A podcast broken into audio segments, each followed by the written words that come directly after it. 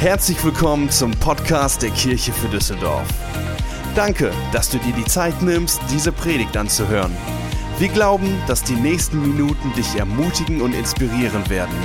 Viel Spaß bei der folgenden Predigt. Yes, einen wunderschönen guten Spätvormittag. Geht's euch gut? Wow, das war ja sehr enthusiastisch. Geht's euch gut? Wenn es dir gut geht, klatsch mal in die Hände. Voll schön. Ja, ganz, ganz äh, herzlich willkommen auch von meiner Seite. Ich freue mich heute hier sein zu dürfen. Ist immer schön, irgendwo eingeladen zu sein und ähm, ja, ich fühle mich auch irgendwie zu Hause, weil ein Teil von meiner Familie auch ähm, hier zur Kirche gehört. Zum Beispiel Uwe und Doris äh, Peters sind Onkel und Tante von mir, also wer sie kennt. Ähm, oder Martin und Anne-Sophie, ist, also Martin ist mein Cousin. Die sind heute alle nicht da, dafür bin ich da und ich hoffe, wir haben eine gute Zeit zusammen. Ich bin mir ganz, ganz sicher. Wie schon gesagt, ich komme aus Wuppertal, aus der Credo-Kirche. Ich habe es also nicht weit, fahrtechnisch. Es gibt böse Düsseldorfer, die uns sagen, das Schönste am Wuppertal ist die A46 nach Düsseldorf. Hat man mir mal gesagt. Aber ich liebe Wuppertal. Ich mag die Stadt wirklich und freue mich, dass wir in so guter Nachbarschaft sind und dass ich heute mit euch über den Jakobusbrief nochmal sprechen darf. Darf ich mal fragen, wer hat die Teile so mitverfolgt? Bisschen, wer hat schon was mitgekriegt? Sehr cool. Dann hoffe ich, ihr habt schon was aus dem Jakobusbrief mitnehmen können weil dieser Brief, wie ich finde, schon auch, wenn man ihn so liest, ein bisschen herausfordernd sein kann, oder? Also es, es, gibt ja viele Aussagen im Neuen Testament, die uns sagen, Gott liebt dich, Jesus Christus ist für dich ans Kreuz gegangen, er hat dir deine Schuld vergeben, er ist wieder auferstanden von den Toten. Richtig geniale Zusagen, du hast Hoffnung, ewiges Leben, Vergebung, nichts und niemand kann dich aus der Hand Gottes reißen. Amen. Das sind sehr gute Aussagen. Und dann kommt der Jakobus und ich habe mir beim Lesen früher oft so gedacht, was will der denn jetzt von mir? Ich weiß nicht, ob dir das auch so ging bei dem Brief manches Mal. Der ist ja schon sehr direkt. Glaube ohne Werke ist tot. Bam! Ja, also da lässt er auch keinen Zweifel, was er jetzt gemeint hat. Man sitzt nicht da und denkt sich, was wollte er mir sagen? Ja, Martin Luther habe ich vorhin schon mit jemandem mich kurz drüber unterhalten. Der hatte echt so seine Probleme mit dem Jakobusbrief. Das Altdeutsch, was er dafür gesagt hat, war, das ist eine strohherne Epistel. Also er wollte sagen, wenig wert. Und er hat sich mit dem Jakobusbrief aber im Endeffekt wieder angefreundet. Und ich hoffe, dass wir das auch tun können, weil dieser Brief uns so viele geniale Aussagen gibt. Nämlich diese Aussage, dass wenn du eine gute Beziehung hast, wenn du sagst, ich bin in einer, sagen wir mal, liebevollen Beziehung mit jemand, dann wird das immer zu Taten führen. Könnt ihr dem zustimmen? Also ich sag mal so, ich zum Beispiel bin superglücklich verheiratet seit 16,5 Jahren. Meine Frau heißt Miri. Ja, das ist schön, dass sie Geräusche macht. Genau. Ich liebe sie von ganzem Herzen. Und weil das so ist, tue ich auch Dinge. Ja, ich habe noch nie zu ihr gesagt, was du magst, Blumen. Ich werde dir nie welche kaufen, weil das tut mir total leid, dass das deine Liebessprache ist. Ich mag keine Blumen und außerdem fühle ich mich nicht wohl in Blumenläden. Das habe ich ihr noch nie gesagt, sondern weil ich sie liebe, gehe ich in Blumenläden, das regelmäßig. Ich weiß sogar, wie man Blumen anschneidet und ich weiß, wo die Vasen im Haus sind, was für einen Mann normalerweise gar nicht geht. Ja weil ich sie so sehr liebe. Ich habe ihr auch noch nie die Frage gestellt, so nach dem Motto, Schatz, damit das als Liebe durchgeht, was ich für dich habe, wie oft muss ich dir das eigentlich sagen, dass ich dich liebe? Wie oft müssen wir einen Eheabend machen? Bitte sag mir das ganz genau, weil dann werde ich es tun, aber nicht mehr. Wer weiß, dass das nicht zu romantischen Abenden führt, solche Aussagen? Ja, sondern die Logik ist, wenn ich ihr sage, ich liebe dich, du bist die einzige für mich, ich möchte mein Leben mit dir verbringen, ja, dann ist das zuallererst eine Herzenseinstellung hoffentlich. Weil ich werde nicht gezwungenermaßen mit ihr irgendwie meine Zeit verbringen wollen und Liebe ist nur dann echt, wenn sie eben nicht gezwungen ist. Sondern wenn du dich dafür entscheidest. Und bevor ich uns den Text von heute vorlese, möchte ich diesen Gedanken gerne noch platzieren, damit wir eins merken. Gott möchte uns hier durch sein Wort nicht annörgeln vom Himmel her, sondern er möchte so gerne, dass wir weiterkommen, dass wir Sicherheit haben und dass wir in seiner Liebe mehr und mehr verwurzelt sind. So das ist auch der Gedanke, den möchte ich uns noch mitgeben, damit wir diesen Text in der richtigen Art und Weise verstehen und lesen können, dass Gott uns von Anfang an geschaffen hat, nicht als Gehorsamsroboter, sondern als ein Gegenüber, als ein echtes Gegenüber, was sich für oder gegen ihn entscheiden kann. Wusstest du, dass du existierst und atmest, nicht weil es irgendwie einen Zufall gab, sondern weil Gott gesagt hat, ich möchte dich haben? Gott hat sich gedacht, ich möchte unbedingt ein Gegenüber haben, mit dem ich Zeit verbringen kann. Und er hat sich nicht Gehorsamsroboter geschaffen, die ihn lieben müssen, sondern er hat sich Wesen geschaffen, den Menschen, der sich entscheiden kann, ob er diese Liebe erwidert oder ob er sagt, Gott, ich stelle mich gegen dich. Und im Garten Eden, das lesen wir am Anfang der Bibel, hat der Mensch diese Option auch gleich genutzt. Er hat sich gegen Gott gestellt und ich glaube, das ganze Universum hat den Atem angehalten. Ein Wesen, was Gott widersprechen darf und von dieser Option Gebrauch macht, sich gegen Gott stellt und dadurch ist aber nicht mehr Sicherheit und Freiheit in die Welt gekommen, sondern all das, was uns heute plagt und wovon auch der Text handelt, den ich uns jetzt gleich lesen werde. Durch das, was der Mensch getan hat, dass er sich gegen Gott entscheiden konnte, ist Schuld in die Welt gekommen, Hass, Neid, Mord, Sklaverei, Unfreiheiten, Zwänge, Süchte, also all das, was wir nicht wollen. Und wenn wir in eine Beziehung mit Gott eintreten, wenn wir sagen, Gott, ich nehme das an, was dein Sohn Jesus Christus für mich am Kreuz getan hat, dann werden wir Sicherheit gewinnen. Wenn wir das aber nicht tun, dann entstehen folgende Dinge, über die wir jetzt lesen. Jakobus Kapitel 4 sind wir heute, die Verse 1 bis 6. Jakobus 4, Verse 1 bis 6. Ich lese sie uns einmal vor. Interessante Frage.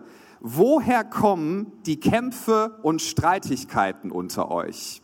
Woher kommen die Kämpfe und Streitigkeiten unter euch? Wer hatte schon mal einen Konflikt? Du bist in der Kirche, melde dich, nicht lügen und so ein Scherz. Ja? Woher kommen Kämpfe und Streitigkeiten unter euch? Kommen sie nicht von den Lüsten, die in euren Gliedern streiten? Ihr seid begehrlich und habt es nicht. Ihr mordet und neidet und könnt es doch nicht erlangen. Ihr streitet und kämpft, doch habt ihr es nicht, weil ihr nicht bittet. Ihr bittet und bekommt es nicht, weil ihr in böser Absicht bittet, um es in euren Lüsten zu vergeuden. Ihr Ehebrecher und Ehebrecherinnen, wisst ihr nicht, dass die Freundschaft mit der Welt Feindschaft gegen Gott ist? Wer also ein Freund der Welt sein will, der macht sich zum Feind Gottes. Oder meint ihr die Schriftrede umsonst? Ein eifersüchtiges Verlangen hat der Geist, der in uns wohnt. Umso reicher aber ist die Gnade, die er gibt. Darum spricht er. Gott widersteht den Hochmütigen, den Demütigen aber gibt er Gnade. Ist schon ein ganz knackiger Text, oder? Aber ich finde ihn deshalb so relevant, weil er über Streit, Konflikte und Spannungen spricht. Das bedeutet, wenn du in irgendeiner Art von Konflikt stehst, vielleicht mit deinem Partner, vielleicht mit deiner Familie, vielleicht im Konflikt auch mit dir selbst, dass du irgendwie merkst, da ist was unrund. Wenn du in Unsicherheiten lebst, wenn du nicht genau weißt, wo stehe ich eigentlich in der Beziehung zu anderen Leuten, wenn dich irgendetwas plagt, dann kann dieser Text der Schlüssel sein, um dir zu helfen. Die Frage, die hier gestellt wird, die finde ich super spannend, gleich am Anfang. Woher kommen denn Streitigkeiten und Konflikte unter euch? So, mein Reflex ist ganz oft, und ich bin mir ganz, ganz sicher, das ist auch deiner, woher, wenn, wenn man mich fragt, woher kommt der Konflikt mit Person XY, dann sagt mein Herz immer zuerst, ja, von ihm oder von ihr. Ich habe nämlich nichts gemacht. Ich saß hier einfach, ja, wie so ein Kind auf dem Spielplatz, habe mir nichts Böses gedacht, habe noch über die Predigt der letzten Woche philosophiert und dann kam er und hat auf Social Media einfach meinen Bauklotzturm kaputt gemacht. Ich weiß auch nicht, warum ich jetzt Social Media gesagt habe, ja, aber das kommt von ihm, das kommt von ihr. Also wir suchen den Grund im Außen und dass der andere oder die andere schuld ist an unseren Streitigkeiten. Aber was Jakobus uns sagen möchte ist, der Hauptgrund für Streitigkeiten Schwierigkeiten liegt daran, dass du und dass ich, dass wir in unserem Herzen Mangel haben. Wenn du jemand bist, der sich Notizen macht, das ist eigentlich der Schlüsselgedanke dieses Textes. Konflikte kommen daher, dass wir Mangel haben und dass wir auf der Suche sind danach, wie können wir diesen Mangel stillen. Und wir projizieren ganz, ganz viel auf andere Leute, wo wir denken, du musst meine Unsicherheit kompensieren. Du musst mir sagen, dass ich wertvoll bin. Du musst mir zusprechen, dass ich etwas kann und dass ich etwas bin. Und wenn du mir das nicht gibst, dann werde ich sauer. Wenn du mich enttäuscht, dann bin ich verletzt. Wenn du mich triggerst, um mal ein normales äh, deutsches Wort zu benutzen, genau, oder modernes, wenn du mich triggerst, dann werde ich zurücktriggern. Wenn du mir deine Meinung über überstülpen willst, dann werde ich meine Meinung dir überstülpen, weil ich fühle mich so unsicher, dass ich mir das Gefühl verschaffen muss, im Recht zu sein. Da wir uns ein bisschen herausfordern. Ja, ihr guckt alle ganz fromm. Ich weiß, ihr kennt das gar nicht. Ja, dass, dass, weil mein Mangel im Herzen so groß ist, ich dann in einen Konflikt mit dir gehe. So bitte nicht falsch verstehen, wenn jemand die Gewalt antut, wenn jemand dich mit Worten bewusst verletzt, das ist nicht gut und das ist auch nicht richtig. Und dieser Text spricht auch gar nicht dagegen. Aber der Text möchte uns sagen, Jakobus möchte uns mitgeben Folgendes. Und ich hoffe, das können wir heute noch mal so richtig aufsaugen wie ein Schwamm. Gottes Liebe ist größer als jede Verletzung, die dir ein Mensch beibringen könnte. Gottes Liebe, ich möchte das wiederholen, ist größer als jeder Konflikt. Das, was Jesus am Kreuz getan hat, ist mehr als genug. Jakobus sagt, ihr, ihr seid in Streitigkeiten, ihr seid in Kämpfen, ihr seid eifersüchtig. Warum? Weil ihr Mangel habt in eurem Herzen. Ich gehe mal direkt eins weiter. Hier steht in Vers 4, ihr Ehebrecher und Ehebrecherinnen. Das ist nicht so gemeint, dass Jakobus sich hier an Leute richtet, die in der Tat die Ehe gebrochen haben, sondern es ist ein Sinnbild und ein Vergleich. Es soll eigentlich heißen, ihr habt ein geteiltes Herz. Ja, ihr sagt so, ich glaube an Jesus und das finde ich auch ganz gut, aber gleichzeitig möchte ich, dass bestimmte Menschen meinen Mangel im Herzen kompensieren. Gleichzeitig möchte ich, dass Dinge, die ich besitze, dass die mir Wert geben. Gleichzeitig möchte ich, dass meine Leistung, die ich erbringe, mir sagt, dass ich wertvoll bin. So, jetzt bitte nicht falsch verstehen. Freundschaften sind gut. Amen. Verheiratet zu sein, wenn du verheiratet bist, ist was Gutes. Amen. Wenn du Dinge besitzt, das kann was voll Gutes sein. Du darfst gerne Urlaub machen, wenn du das möchtest. Ist vollkommen in Ordnung. Sagt die Bibel nicht, das ist verboten. Das ist alles gut. Du darfst gerne Geld verdienen, du darfst gerne Leistung bringen, aber all diese Dinge sind nicht dazu geeignet, ein Ersatz zu sein für die Liebe Gottes. So, mir fällt dabei immer folgender Vergleich ein. Ich finde die Sonne voll gut. Ja, Sonne kennen wir alle. Ich weiß, heute ist sie nicht so viel draußen gewesen bisher, aber hat sich nicht so viel gezeigt. Die Sonne finde ich richtig gut. Wenn ich Urlaub mache, gerne mit viel Sonne. Ich liebe die Sonne, ich liebe Strand und Meer und das ist Hammer. So, ich mag die Sonne, aber manches Mal, wenn es lange Monate gibt, wo keine Sonne zu sehen ist, dann finde ich ein Sonnenstudio als Alternative manchmal ganz gut. Wer war schon mal auf der Sonnenbank? Wenn du jemanden kennst, der da schon war und sich nicht melden will, zeig gerne auf die Person, weil das ist ein Ort von Freiheit und Ehrlichkeit. Ja, wir können die Masken fallen lassen. Also ihr jetzt nicht in echt, bitte nicht, sonst kommt hier jemand rein. Aber ja, Sonnenstudios kann man mal machen. Aber stell dir mal vor, jemand würde sagen, wir schaffen morgen die Sonne ab und wir haben nur noch Solarien. Das würde nicht funktionieren. Ohne die Sonne würden wir sterben und zwar sofort, weil wir diese Tatsache festhalten dürfen, nichts ersetzt echtes Sonnenlicht. Oder nimm das Beispiel Kaffee. Ich liebe Kaffee. Aha, da höre ich zustimmende Geräusche. Kaffee ist was Gutes und in meinen Studiengängen, die ich studiert habe, manches Mal war ich ein bisschen knapp dran mit Hausarbeiten, weißt du? Ich habe immer sehr optimiert auf den letzten Punkt gearbeitet und dachte, naja, warum schlafen, wenn man auch nachts noch die halbe Hausarbeit äh, schreiben kann? Und dann habe ich manchmal Kaffee getrunken, ganz, ganz viel, um die Nacht durchzumachen.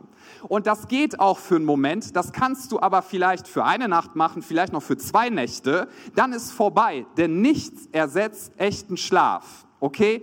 So, und das ist der Gedanke, der hier drin ist. Nichts ersetzt die Liebe Gottes.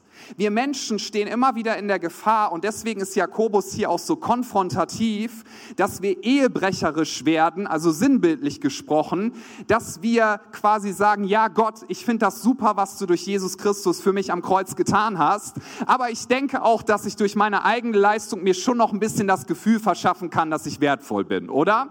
Wir nehmen uns etwas, was nicht unseren inneren Mangel stillen kann und deswegen merken wir, dass wir innerlich sozusagen vertrocknen. Das ist keine Quelle, die für uns ausreichend ist. Und wir gehen in Streitigkeiten. Wir sind unsicher. Unsicherheit ist eine der größten Seuchen, die daraus entsteht. Da, wo Menschen Unsicherheiten haben, entstehen Konflikte. Was ist Unsicherheit? Unsicherheit ist zum Beispiel, wenn du durch eine Shopping Mall gehst, da sind hunderte von Menschen, also ohne Corona jetzt natürlich, ne? Da sind hunderte von Menschen, du kennst keinen davon. Einer aus einer entfernten Ecke brüllt, du Blödmann, und du drehst dich um. Das ist Unsicherheit. Unsicherheit ist, wenn du in einem Stadion bist mit 80.000 Menschen, ohne Corona natürlich, ja, 80.000 Menschen und du sitzt da unter den 80.000 Menschen und die Mannschaft macht vorm Spiel noch so einen Kreis auf dem Feld, um sich abzusprechen und du brüllst rum, seht ihr, die reden wieder über mich. Ich hab's gewusst, die reden, die reden über mich. Das ist Unsicherheit. Diese Frage, die dich ständig beschäftigt, was hält jetzt der andere von mir? Diese Frage, die dich ständig beschäftigt, finden andere mich gut, finden sie sie mich schlecht? Was denken sie von mir? Wie stehe ich zum anderen? Ich weiß nicht, ob du das mal miterleben musstest. Ich leider ja, wie eine Kirche kaputt gegangen ist wegen Konflikten. Spaltung nennt man das. Ich bin jemand, ich, ich durfte schon oder musste, je nachdem kannst du dir aussuchen, auch manchen Kirchenkonflikt begleiten. Und oft habe ich Folgendes festgestellt. Nehmen wir mal an, da gibt es zwei Lager.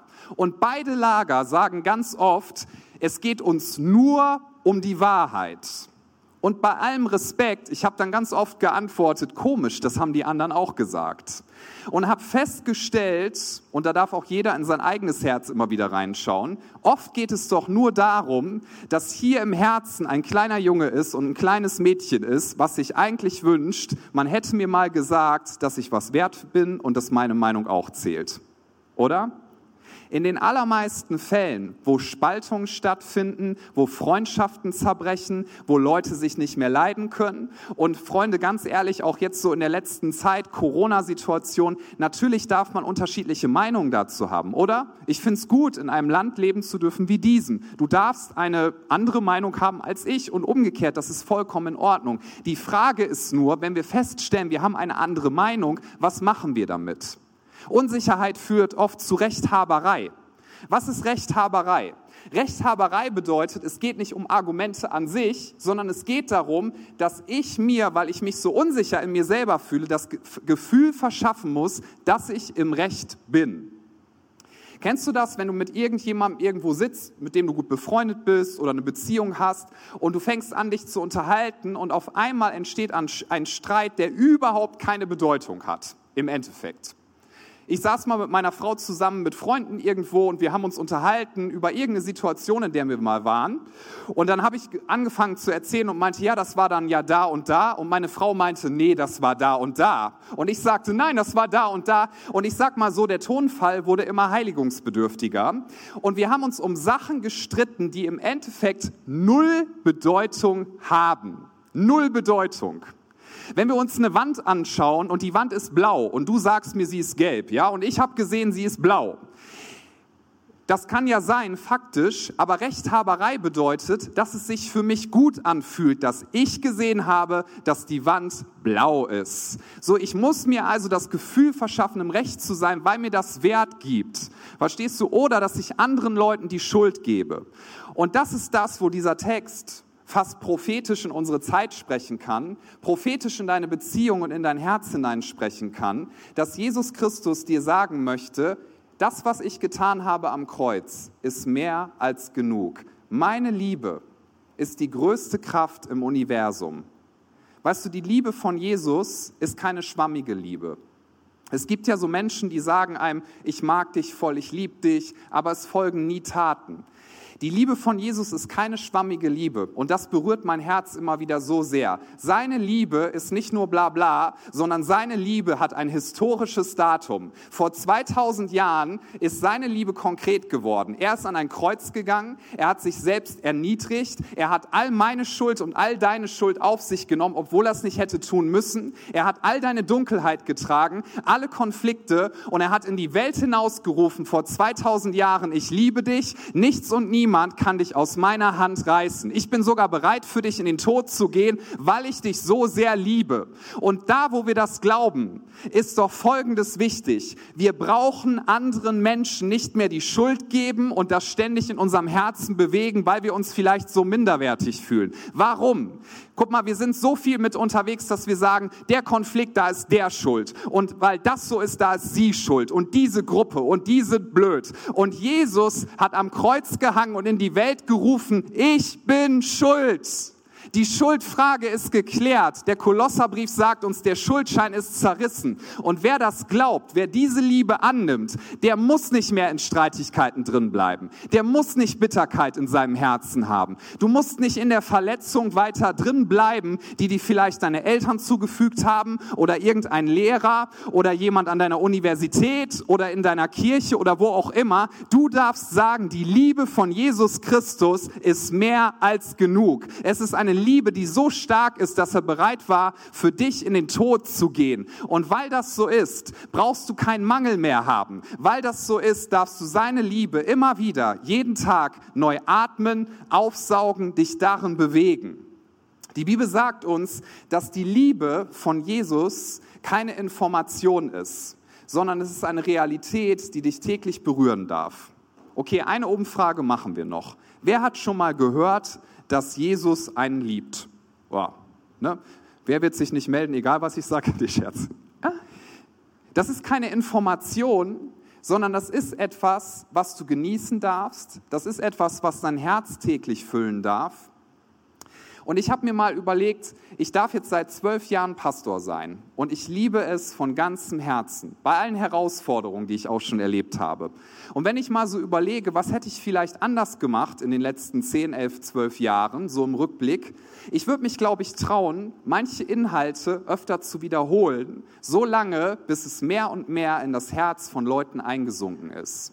Denn die Liebe Gottes und sein Wort, das ist keine Information. Guck mal, das hier ist auch keine Informationsveranstaltung.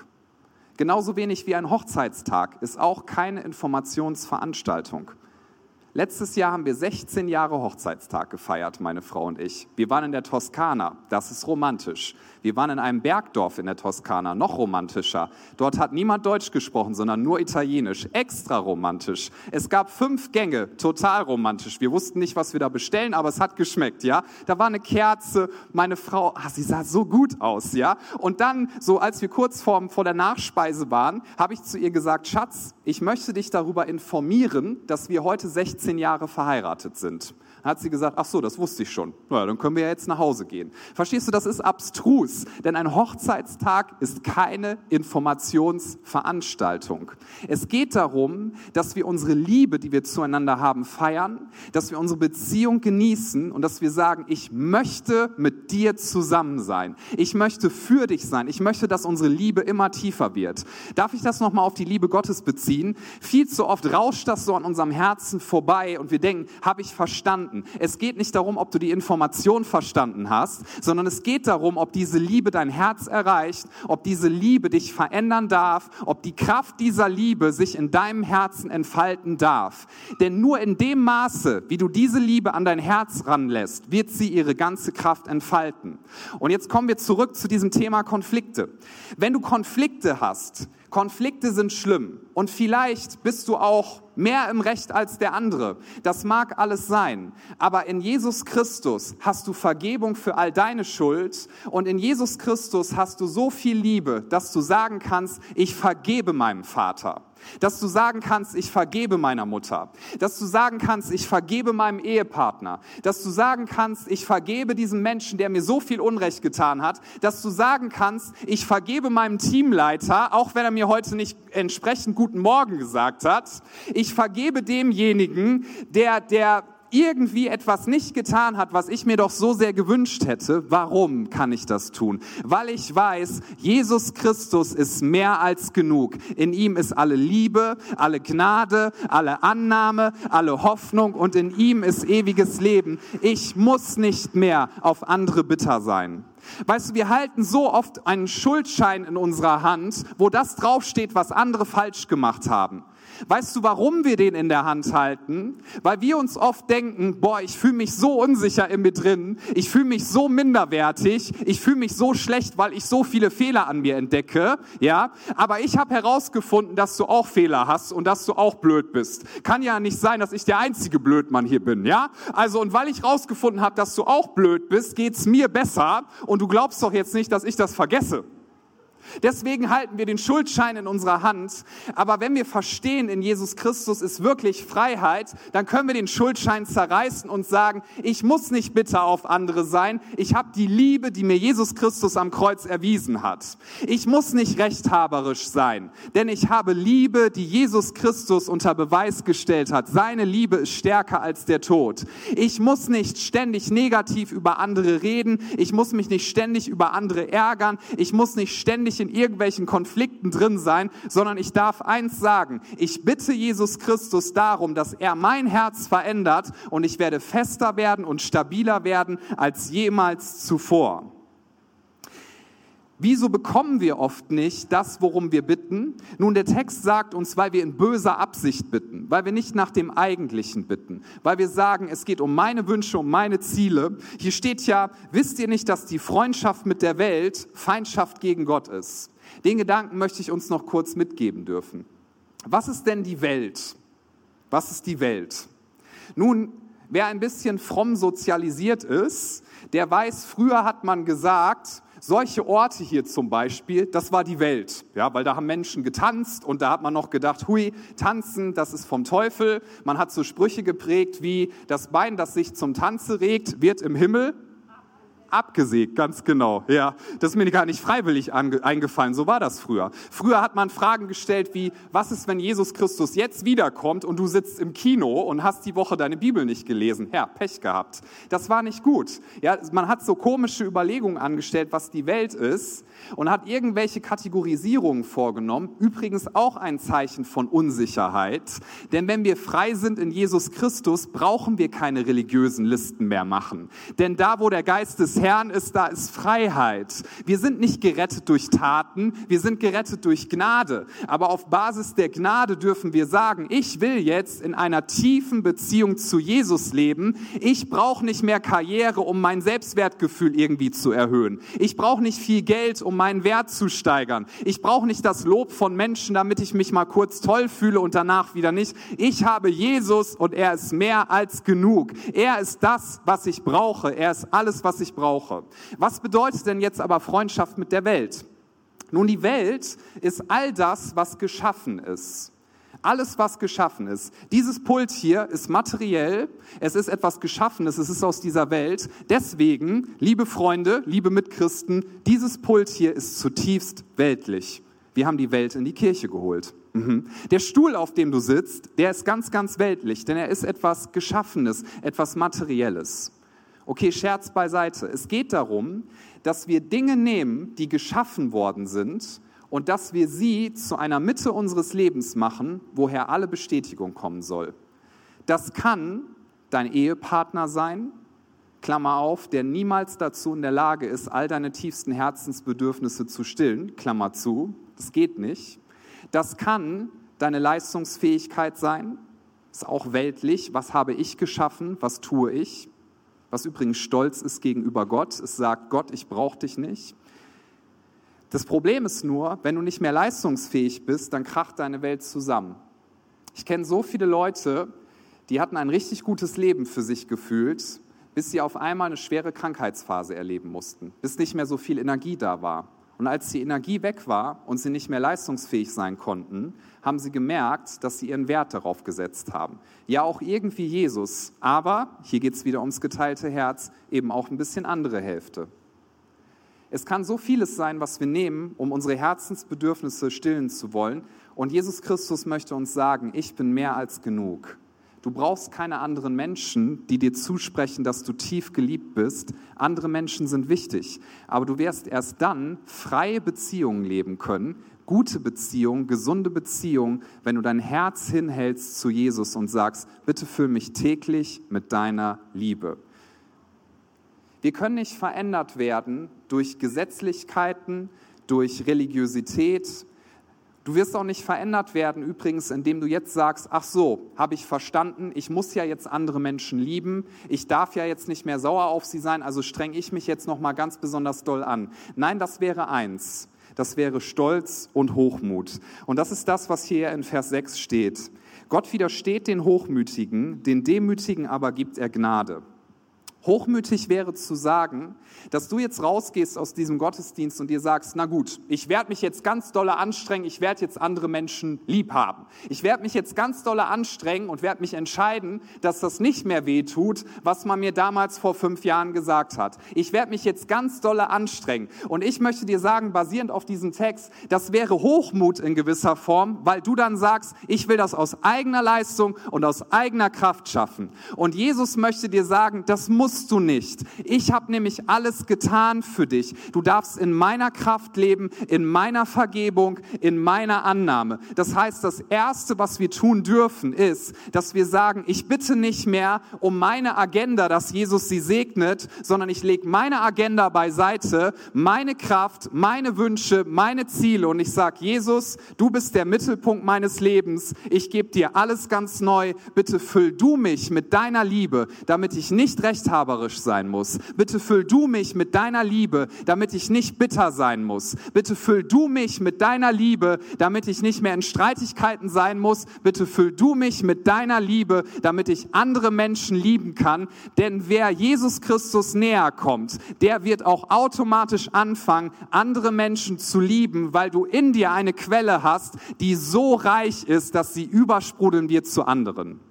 Können wir das glauben oder ist es für uns nur fromme Theorie? Und deswegen ist der Jakobusbrief meiner Meinung nach so genial, weil Jakobus sagt, wenn du glaubst, das ist keine Leistungsvokabel, sondern Glauben ist eine Beziehungsvokabel. Du glaubst an Jesus Christus, du hast eine tiefe Liebesbeziehung zu ihm, du lässt dein Herz füllen von seiner Liebe. Seine Liebe kann ihre ganze Kraft entfalten in deinem Leben und dann wird diese Kraft Auswirkungen haben auf dein Leben. Aber es wird nichts bringen, wenn du sagst, na gut, dann weiß ich jetzt, ich muss wieder ganz, ganz viele Sachen machen. Nein, das Erste, was wir immer wieder tun dürfen, ist zu sagen, Jesus, ich habe nicht die Kraft dazu. Ich habe nicht die Kraft dazu, andere Menschen zu lieben wenn sie mich verletzt haben. Ich habe nicht die Kraft dazu, Menschen zu lieben, die ich anstrengend finde. Denn an jedem Ort, wo du bist, wirst du Menschen finden, die du anstrengend findest. Und umgekehrt übrigens auch. Du brauchst die Liebe von Jesus Christus. Es ist die einzige Kraft, die dich wirklich verändern kann. Kein Mensch auf der Welt hat sich jemals durch Gesetze und Gebote wirklich in seinem Herzen verändert. Weißt du, was mein Leben verändert hat?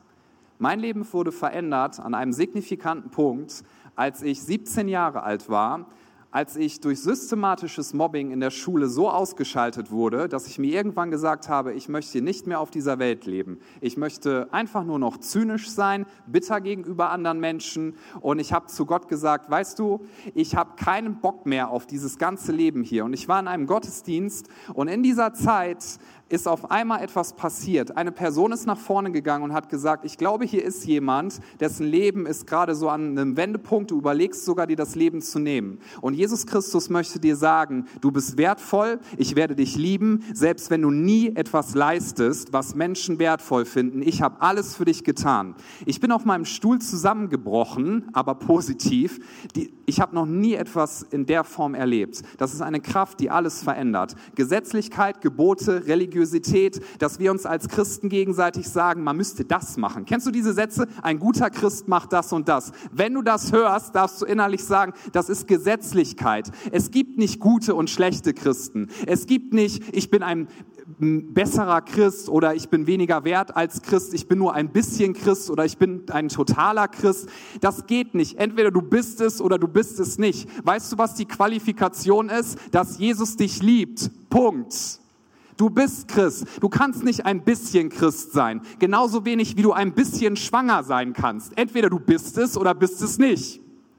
Und wenn du in Christus bist, sagt der zweite Korintherbrief, dann bist du ein neuer Mensch. Das Alte ist vergangen und dann steht dort, siehe, etwas Neues ist geworden. Und wenn wir das tun, dann dürfen wir eins sagen, ich muss nicht mehr hochmütig sein und versuchen, mein Leben selber auf die Kette zu kriegen, sondern ich darf sagen, Gott, ich brauche dich. Bitte füll du mein Herz. Wenn Hochmut aus meinem Leben verschwindet, dann werde ich kein geteiltes Herz mehr haben, sondern ein Herz, was voll bei Jesus ist. Wenn mein Herz voll bei Jesus ist, wenn ich täglich mich in dieser Liebe bewege, wenn ich darin atme, wenn ich darin zu Hause bin, dann werde ich immer weniger Mangel in meinem Herzen haben und dann kann ich die Konflikte meines Lebens effektiv besiegen, weil ich in der Kraft Gottes unterwegs bin. Lasst uns Streitigkeiten und Spalterei nicht tolerieren, weil das ist etwas, was der Teufel liebt. Das, was Jesus liebt, ist, wenn wir zusammenkommen und wenn wir sagen, hey, wir gehen jetzt zu Jesus Christus, dem Anfänger und Vollender unseres Glaubens und er darf uns füllen mit seiner Liebe. Ich würde die Band bitten, dass sie schon mal nach vorne kommt. Und uns bitte ich, dass wir einmal gemeinsam aufstehen. Einfach da, wo du bist. Lass uns doch einen Moment nehmen.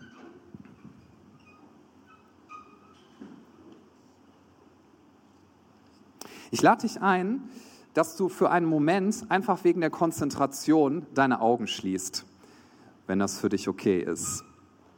Lass uns einfach einen Moment nehmen, wo wir vor Gott stehen und ich dir vielleicht die Frage noch mal so formulieren darf. Lebst du in der Liebe Gottes? Ist das das Element, wo du dich drin bewegst? Ist das das, was dein Herz täglich füllen darf? In Jakobus, diesem vierten Kapitel, steht dann ab Vers 7, Unterwerft euch nun Gott. Das heißt nicht, dass wir etwas Komisches tun, sondern das heißt, dass wir sagen, Gott, meine Kraft reicht nicht aus, bitte hilf du mir. Gott, ich kann mein Herz nicht heilen, bitte hilf du mir, dass mein Herz Heilung erfährt. Gott, ich habe manchmal nicht die Kraft, andere Menschen zu lieben, bitte hilf du mir, dass ich andere Menschen lieben kann. Das heißt, dass wir sagen, Gott, ich beug vor dir die Knie. Ich weiß, du bist Gott und ich bin ein Mensch. Und Gott, ich möchte dich anbeten.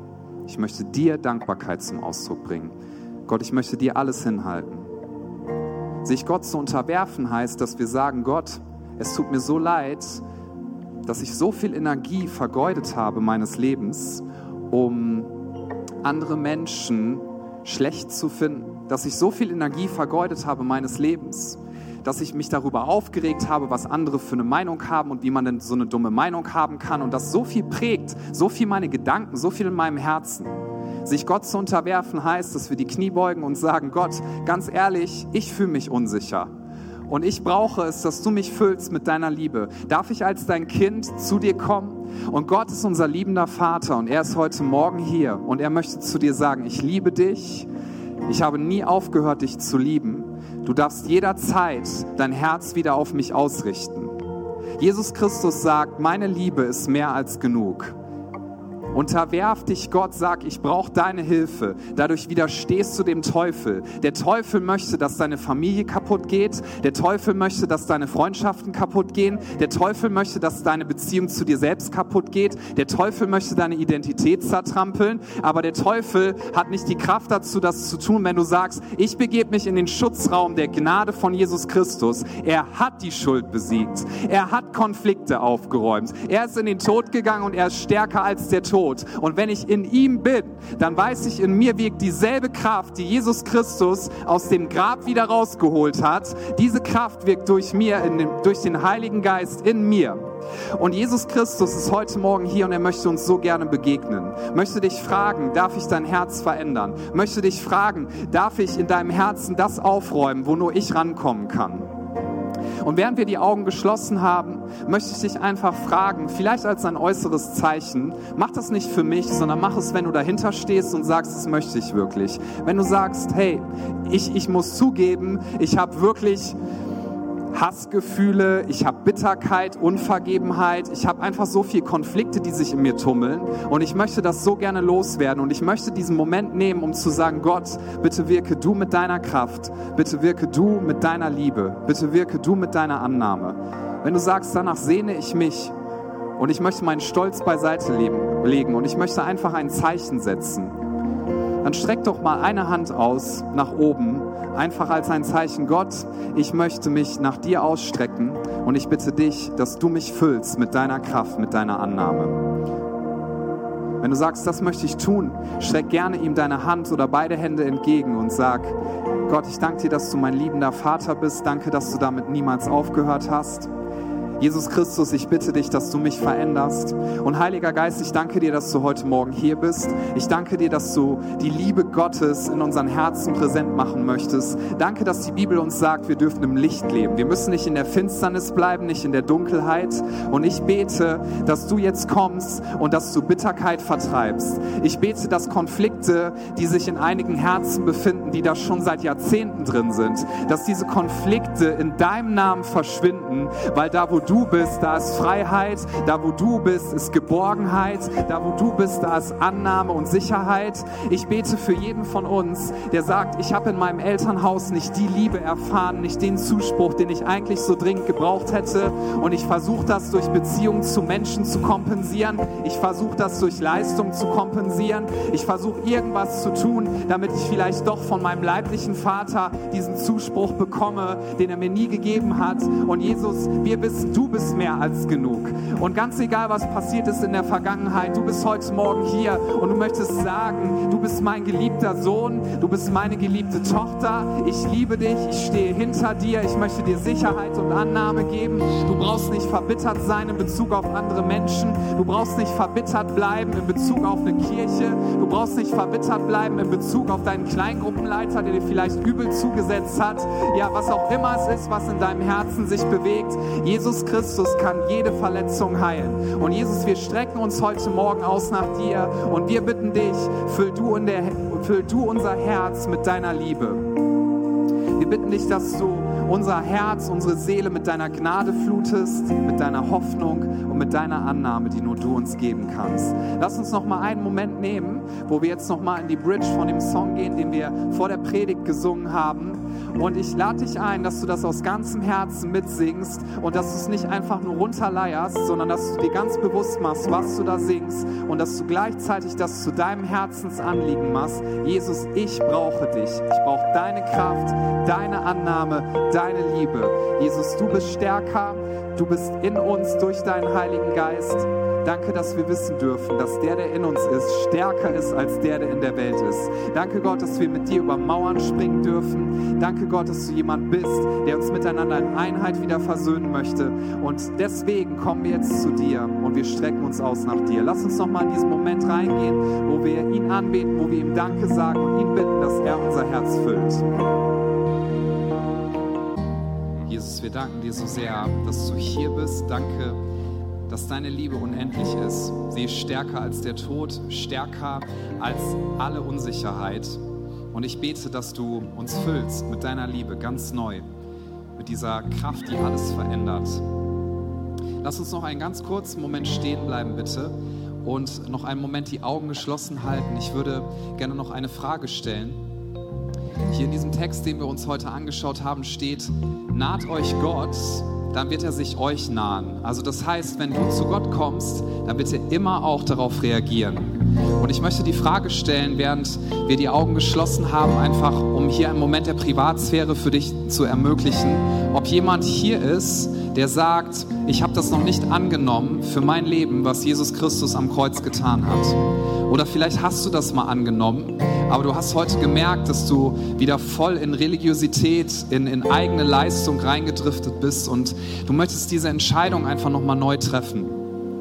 Dann will ich dir die Möglichkeit geben, dass du das tust, weil Jesus dich nicht über deinen Kopf hinweg verändern wird. Dafür liebt er dich viel zu sehr. Er wird dich nicht zwingen, dass du darauf eingehst, sondern Jesus hat gesagt vor 2000 Jahren, ich gehe für dich an ein Kreuz, ich sterbe für dich, ich werde mein Leben für dich niederlegen, wieder auferstehen von den Toten, einfach damit du weißt, ich habe das Ausrufezeichen gesetzt, meine Liebe zählt. Jesus fand die Vorstellung, die Ewigkeit ohne dich zu verbringen, so schlimm, dass er gesagt hat, ich werde alles in Bewegung setzen, damit wir zusammen sein können. Er wäre für dich auf die Erde gekommen, selbst wenn du der einzige Mensch gewesen wärst.